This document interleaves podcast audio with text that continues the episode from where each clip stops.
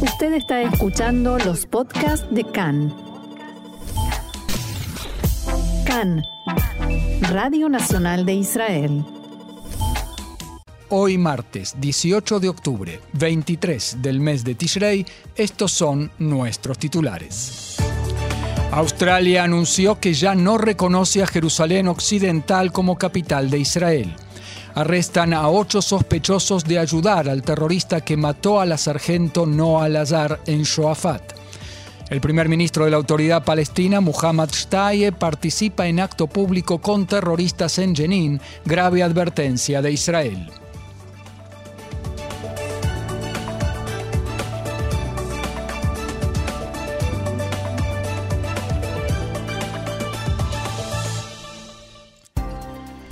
Vamos entonces al desarrollo de la información. Australia anunció que ya no reconoce a Jerusalén Occidental como capital de Israel.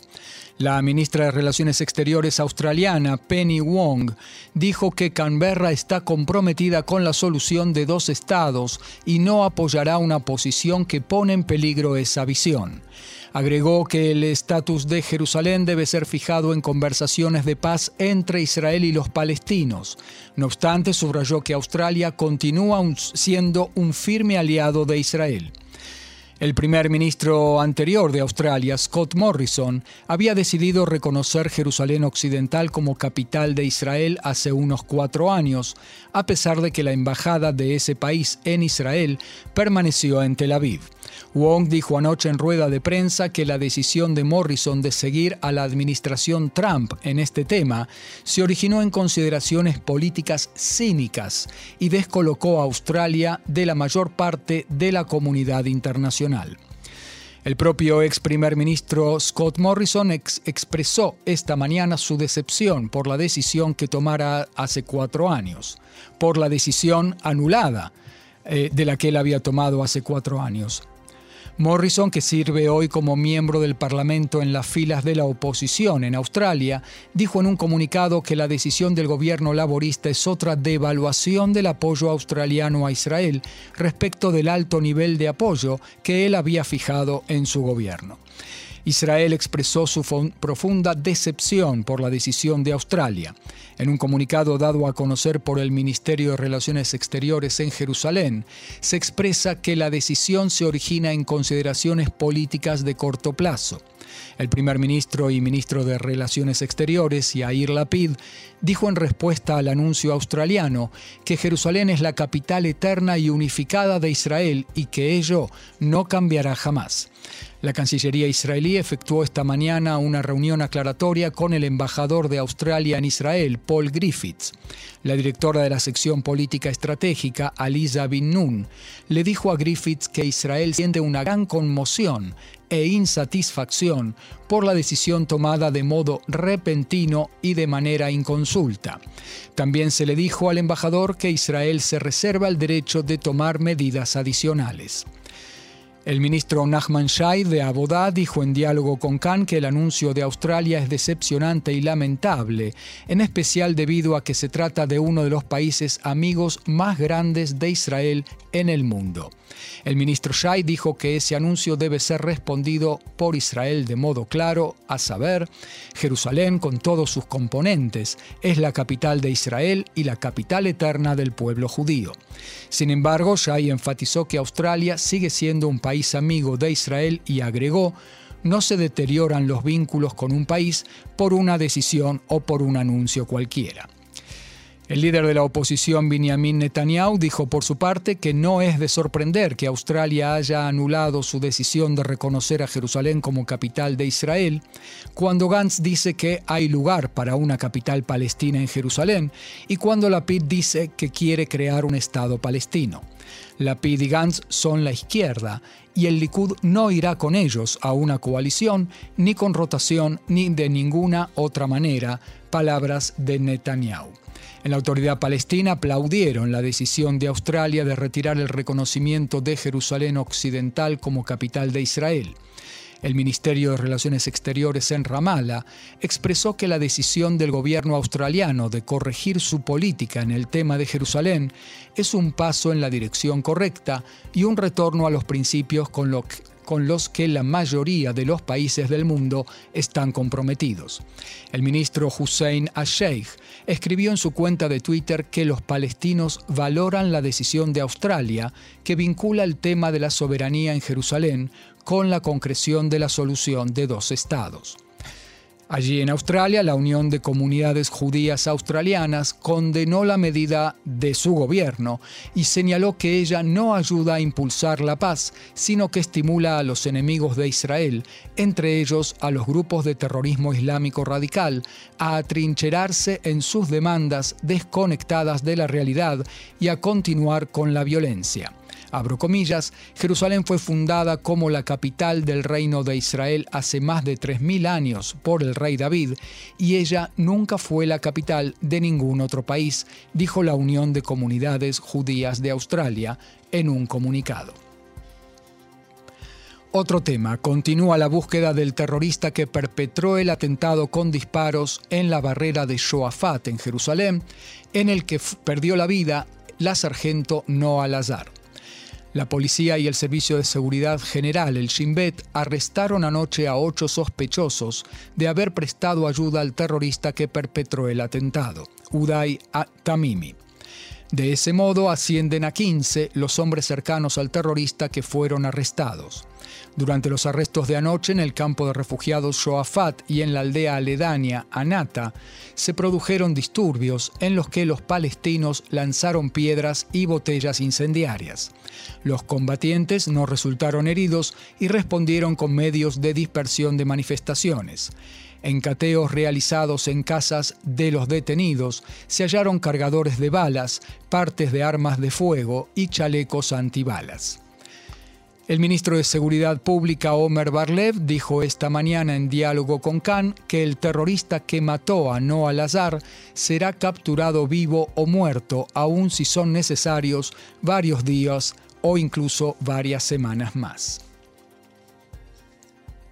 Factores militares en Israel hicieron llegar un mensaje firme a la autoridad palestina por la participación del primer ministro palestino Muhammad Ashtaye en un evento con terroristas en Jenin. En su mensaje, los israelíes dijeron que se trata de una conducta inaceptable que legitima el terrorismo justamente en días en que se intenta restituir la calma en los territorios. Taisir Nasrallah, miembro del Consejo Revolucionario del movimiento Fatah, que recordemos es el partido de gobierno en la autoridad palestina, dijo que la visita del primer ministro palestino Muhammad Ashtaye a Jenin fue una respuesta a las presiones de Israel y Estados Unidos sobre la autoridad palestina para que frene las acciones de resistencia, como llaman a la violencia ya sea contra militares o al terrorismo contra civiles. En diálogo con Radio Al-Quds dijo el dirigente palestino que el gobierno de Israel no dejó en pie ninguna esperanza de una solución en el futuro y que la visita de Ashtay a Jenin es un mensaje importante a Israel de que sin una solución política la lucha aumentará y los palestinos estrecharán filas con la resistencia, palabras de Taisir Nasrallah. La cadena de televisión de Qatar, Al Jazeera, informa que las autoridades de Malasia liberaron a un palestino de Gaza que agentes del Mossad israelí habrían secuestrado en Kuala Lumpur a fines del mes pasado. En el informe se indica que el Mossad se valió de colaboradores locales y que interrogó al rehén por medio de una videoconferencia desde Tel Aviv acerca de sus lazos con el brazo armado del Hamas. Agentes de inteligencia de Malasia lograron localizar al rehén en el lapso de un día, lo liberaron y arrestaron a los secuestradores, siempre en la versión de la cadena de televisión qatarí Al Jazeera.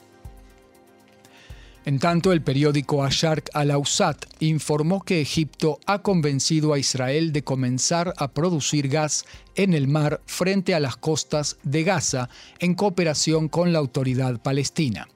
En el informe se indica que, en el contexto de la crisis energética mundial, se han producido avances en las negociaciones entre Egipto, la autoridad palestina e Israel para la producción de gas del campo descubierto en el año 2000, pero que hasta ahora no se ha hecho uso de él debido a las diferencias entre las partes. Según el informe, Egipto anunció a la Autoridad Nacional Palestina que Israel está dispuesto a que compañías privadas extraigan el gas con la supervisión de Egipto e Israel. Ambos países exportarán el gas y parte de las ganancias serán transferidas a la autoridad palestina. El presidente de Israel, Itzhak Herzog, viajará la semana próxima a Estados Unidos y se reunirá con el presidente norteamericano Joe Biden seis días antes de las elecciones aquí en Israel.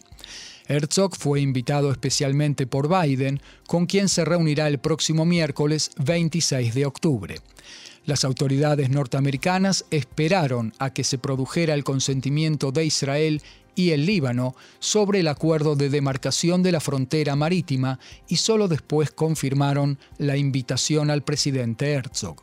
Según fuentes diplomáticas, les parecía importante llevar a cabo este encuentro en este momento como gesto hacia Israel, pero al mismo tiempo para transmitir el mensaje de que las relaciones bilaterales son fuertes, estables y no dependen del resultado de las elecciones del primero de noviembre y de quien forme gobierno. En el marco de esta visita, que durará dos días, Herzog mantendrá reuniones también con funcionarios de alto rango del gobierno y el Congreso norteamericanos. Dialogará con los jefes del Partido Demócrata y del Partido Republicano en el Senado y en la Cámara de Representantes para dejar claro que la relación es de ambos partidos. También mantendrá encuentros con los líderes de la comunidad judía local.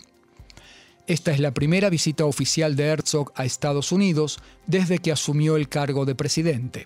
El embajador de Israel en Washington, Mike Herzog, hermano del presidente, lo acompañará durante la visita junto con el embajador de Estados Unidos en Israel, Tom Knights. Todavía en el tema de Estados Unidos, el expresidente norteamericano Donald Trump tuvo expresiones controvertidas respecto de los judíos norteamericanos e Israel. En su cuenta de la red social Truth Social, Trump escribió que los judíos deben despertarse y votar por él antes de que sea demasiado tarde. Dijo Trump, ningún presidente ha hecho más que yo por Israel. Y agregó que era abro comillas, un tanto sorpresivo que nuestros maravillosos evangelistas aprecien esto mucho más que la gente de fe judía, especialmente aquellos que viven en los Estados Unidos. Por si no se entendió, existe en estos dichos una acusación solapada de deslealtad judía para con Estados Unidos, lo que alimenta el mito antisemita de una doble lealtad de los judíos norteamericanos para con Estados Unidos y para con Israel, y por supuesto las condenas no se hicieron esperar empezando por la administración Biden misma, que calificó las palabras del expresidente Donald Trump como dichos antisemitas. La portavoz de la Casa Blanca, Karine Jean-Pierre, dijo que se trata de un discurso repulsivo. Sus dichos fueron antisemitas y ofensivos, no solo para los judíos de Estados Unidos, sino también para nuestros aliados israelíes, afirmó Jean-Pierre. También la comunidad judía estadounidense condenó enérgicamente las palabras de Trump. El Comité Judío Americano emitió un comunicado según el cual su apoyo a Israel no le da el derecho para sostener presunciones sin base alguna acerca de las relaciones entre los judíos de Estados Unidos e Israel. El director general de la Liga Antidifamatoria, Jonathan Gilbert, dijo que los judíos no necesitan lecciones de moral de boca de un expresidente que buscó siempre la cercanía con extremistas y antisemitas. Terminó Sukkot, la gente en Israel vuelve a su rutina, dan por comenzado el año y se saludan con un Ajarei Hagim Sameach, es un invento nuevo que quiere decir feliz después de las fiestas. ¿Por qué? Porque el después de la fiesta se convirtió en moneda corriente para arreglar toda reunión, efectuar cualquier tarea o proyecto. ¿Cuándo lo hacemos? ¿Cuándo hablamos de tal cosa? Después de las fiestas. Ajarei Hagim. Pues bien, después de las fiestas ha llegado y comenzó hoy. Y además no habrá más fiestas hasta diciembre, cuando llegue Hanukkah, así que hay ahora un largo trecho de rutina por delante. En tanto, la Autoridad de Parques Nacionales informa que los israelíes han batido un récord de todos los tiempos en estos ocho días de Sukkot. Un millón y medio de paseantes, acampantes y picniquistas, si existe esa palabra, han, llevado, han llenado los parques y lugares arqueológicos que implica un crecimiento del 22% respecto del año pasado. Ayer unos 100.000 israelíes salieron a pasear para la festividad de Simchat Torah. Los sitios que encabezaron la lista de los lugares top para pasear fueron Cesárea y Masada, así como la Reserva Natural Engedi frente al Mar Muerto.